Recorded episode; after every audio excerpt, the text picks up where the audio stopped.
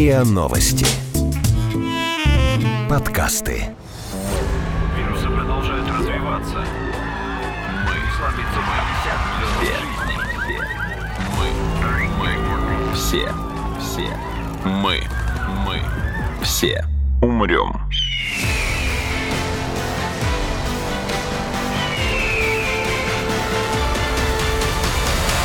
Мы все умрем.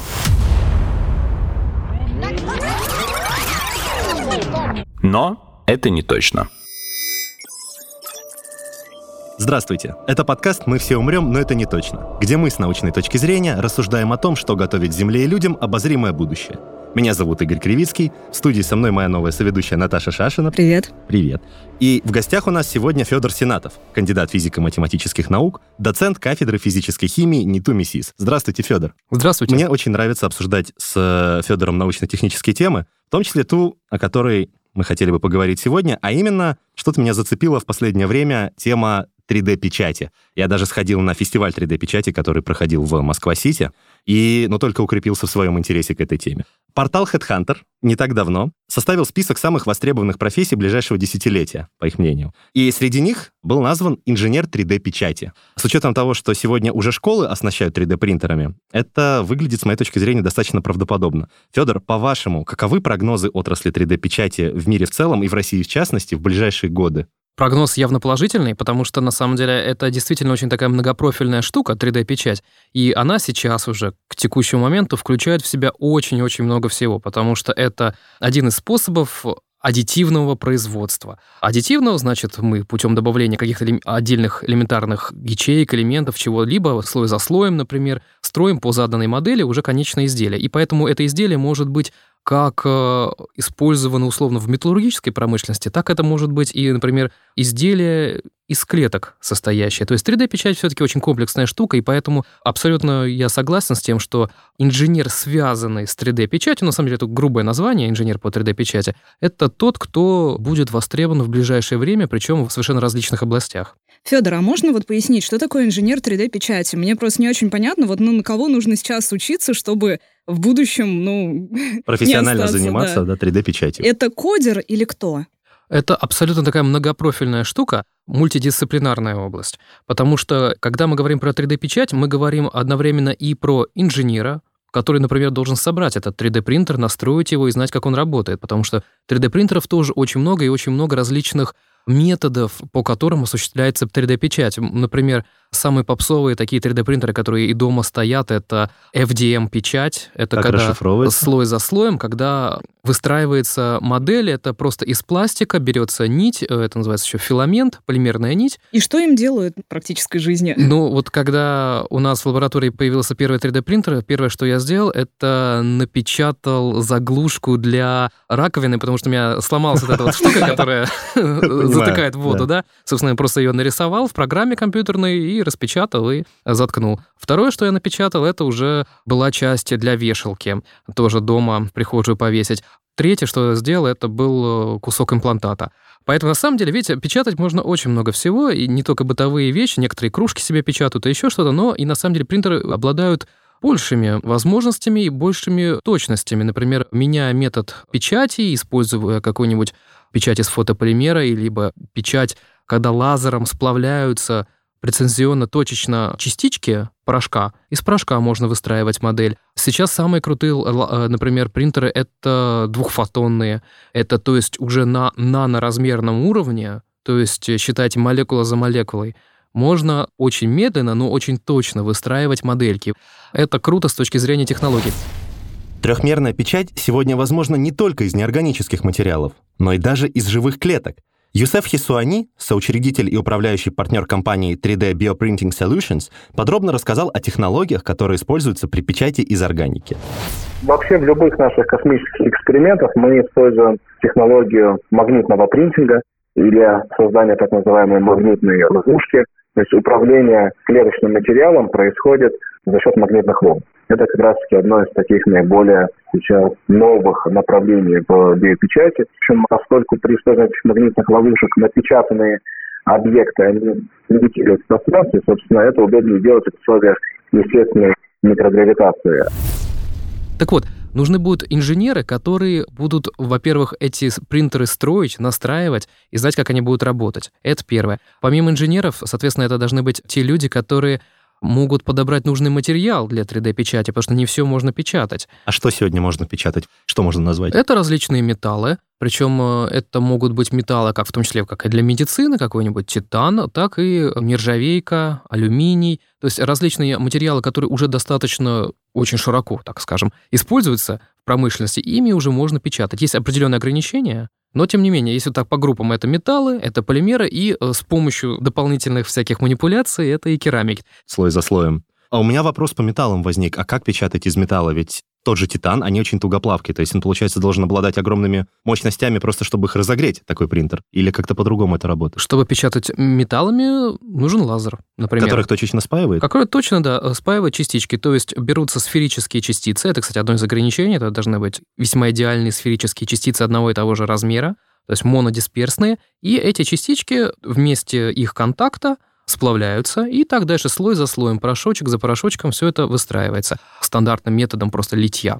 И, соответственно, нужны будут материаловеды, вот если мы говорим про профессии, то есть те люди, которые знают, как, во-первых, сделать такой материал, из которого можно печатать, знают какие-то нюансы его физико-химические, там, механические, чтобы правильно подобрать материал для печати изделия. Вот это уже, смотрите, второе. Инженер, материаловед, если мы говорим про применение в медицине, он должен быть еще и немножечко биологом и медиком, чтобы понимать, а какой же орган он должен вырастить. Потому что одно дело, можно сказать, медик, а вот вырастите мне почку, а другое дело, этот инженер скажет, а что такое почка, как я ее должен выращивать. Он должен хоть что-то понимать, как это внутри выглядит, и из чего он должен это все печатать. Поэтому это, на наш взгляд, это не просто материаловеды, это может быть и биоматериаловеды, Собственно, вот это вот одна из специальностей, которая вот прямо в этом году тоже появилась.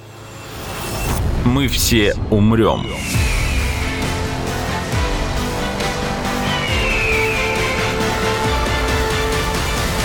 Но это не точно. Получается, HeadHunter говорит, что это вот профессии ближайшего десятилетия.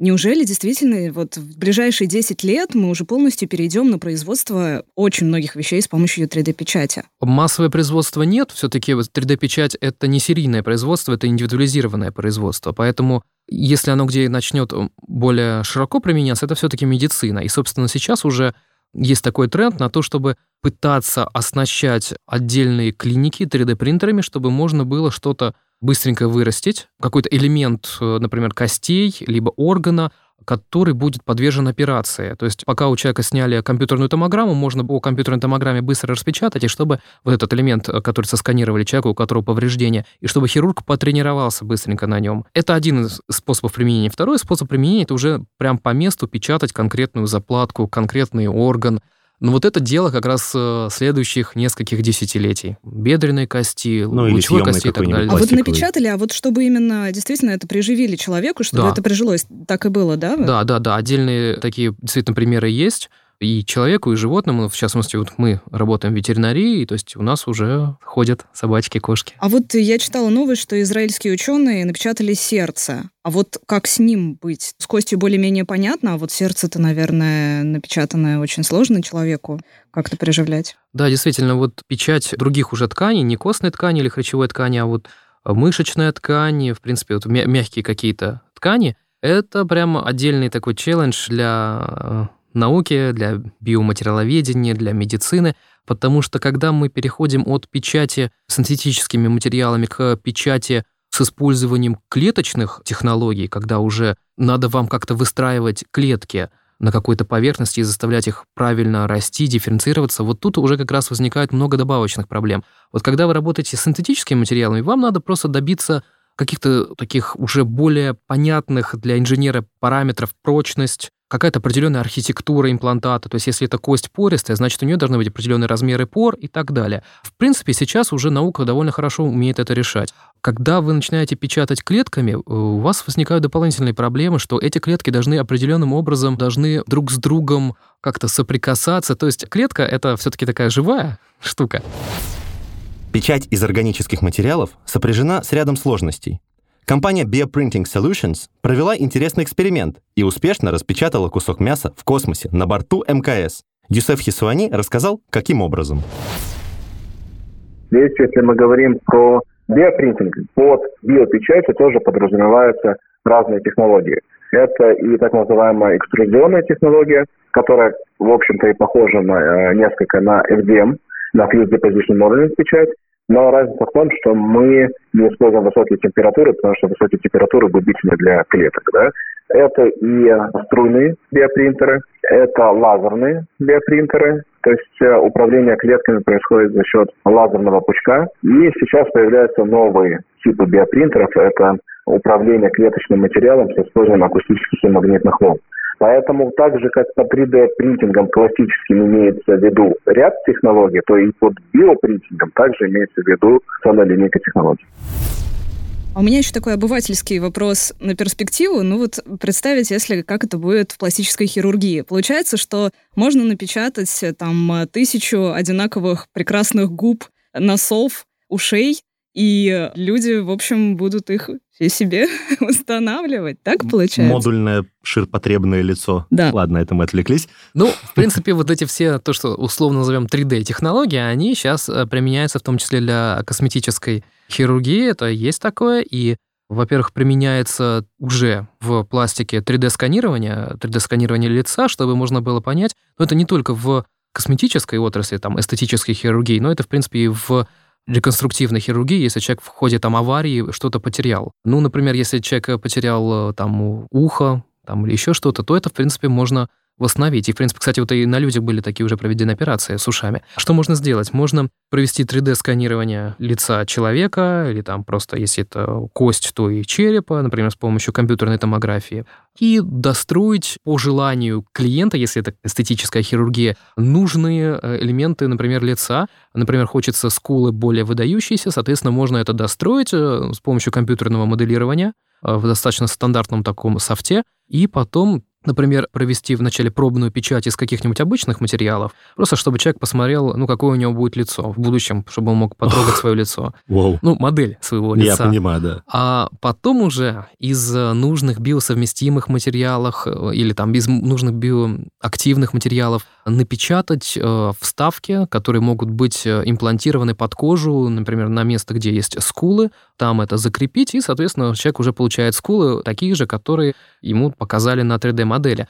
Но, тем не менее, если мы, в принципе, говорим про такую перспективу, да, это сейчас есть, и значит, это может, скорее всего, дальше более активно внедряться. Мы все умрем.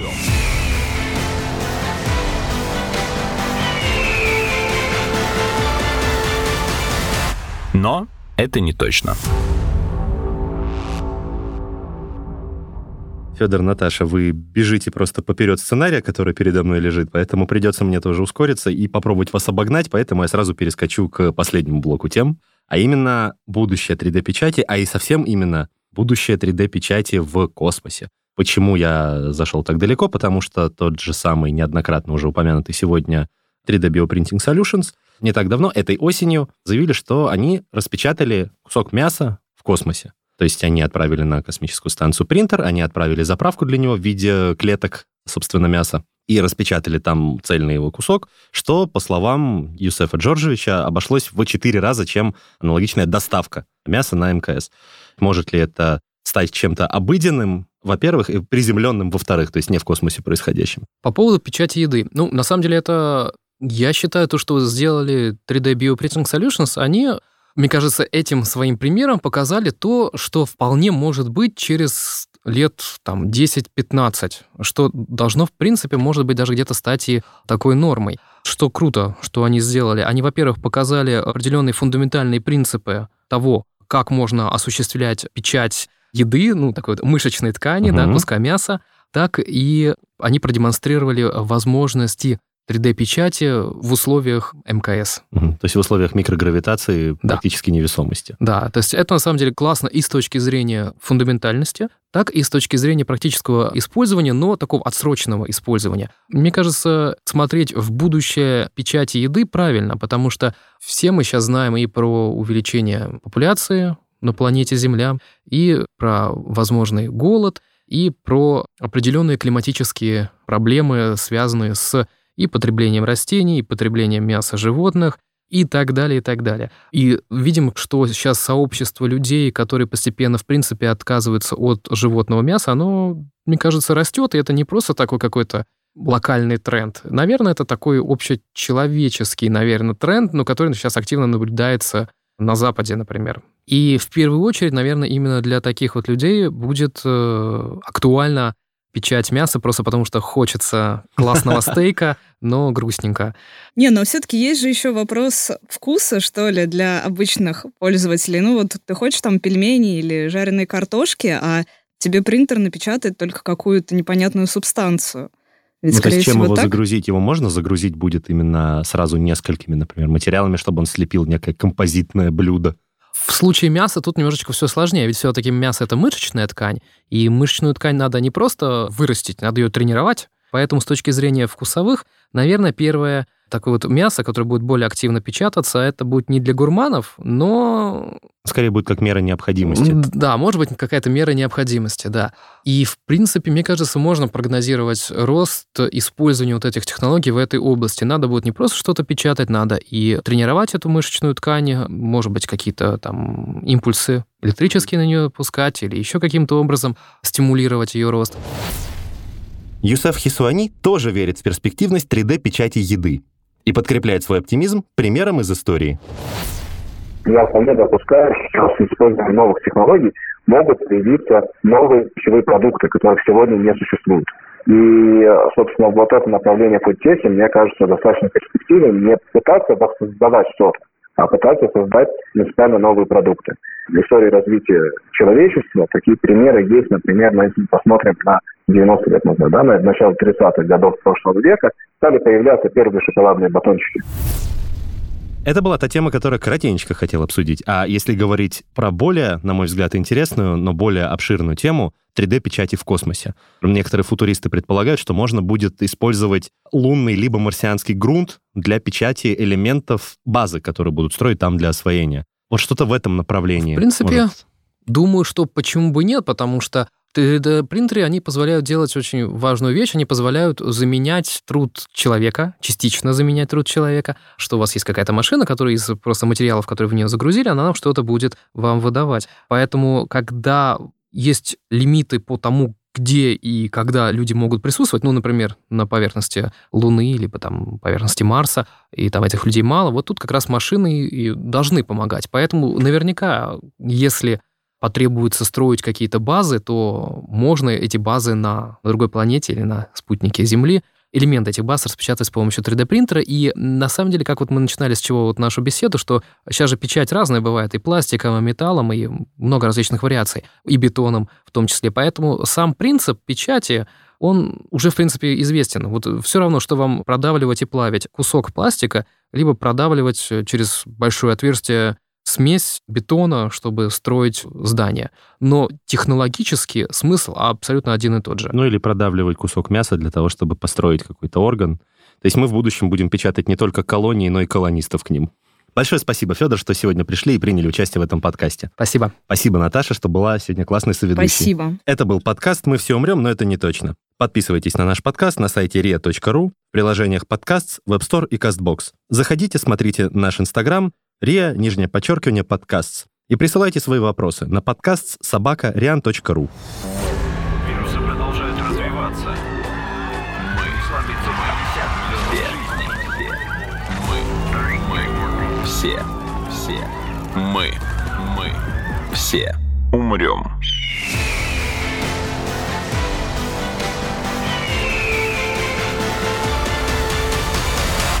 Мы все умрем.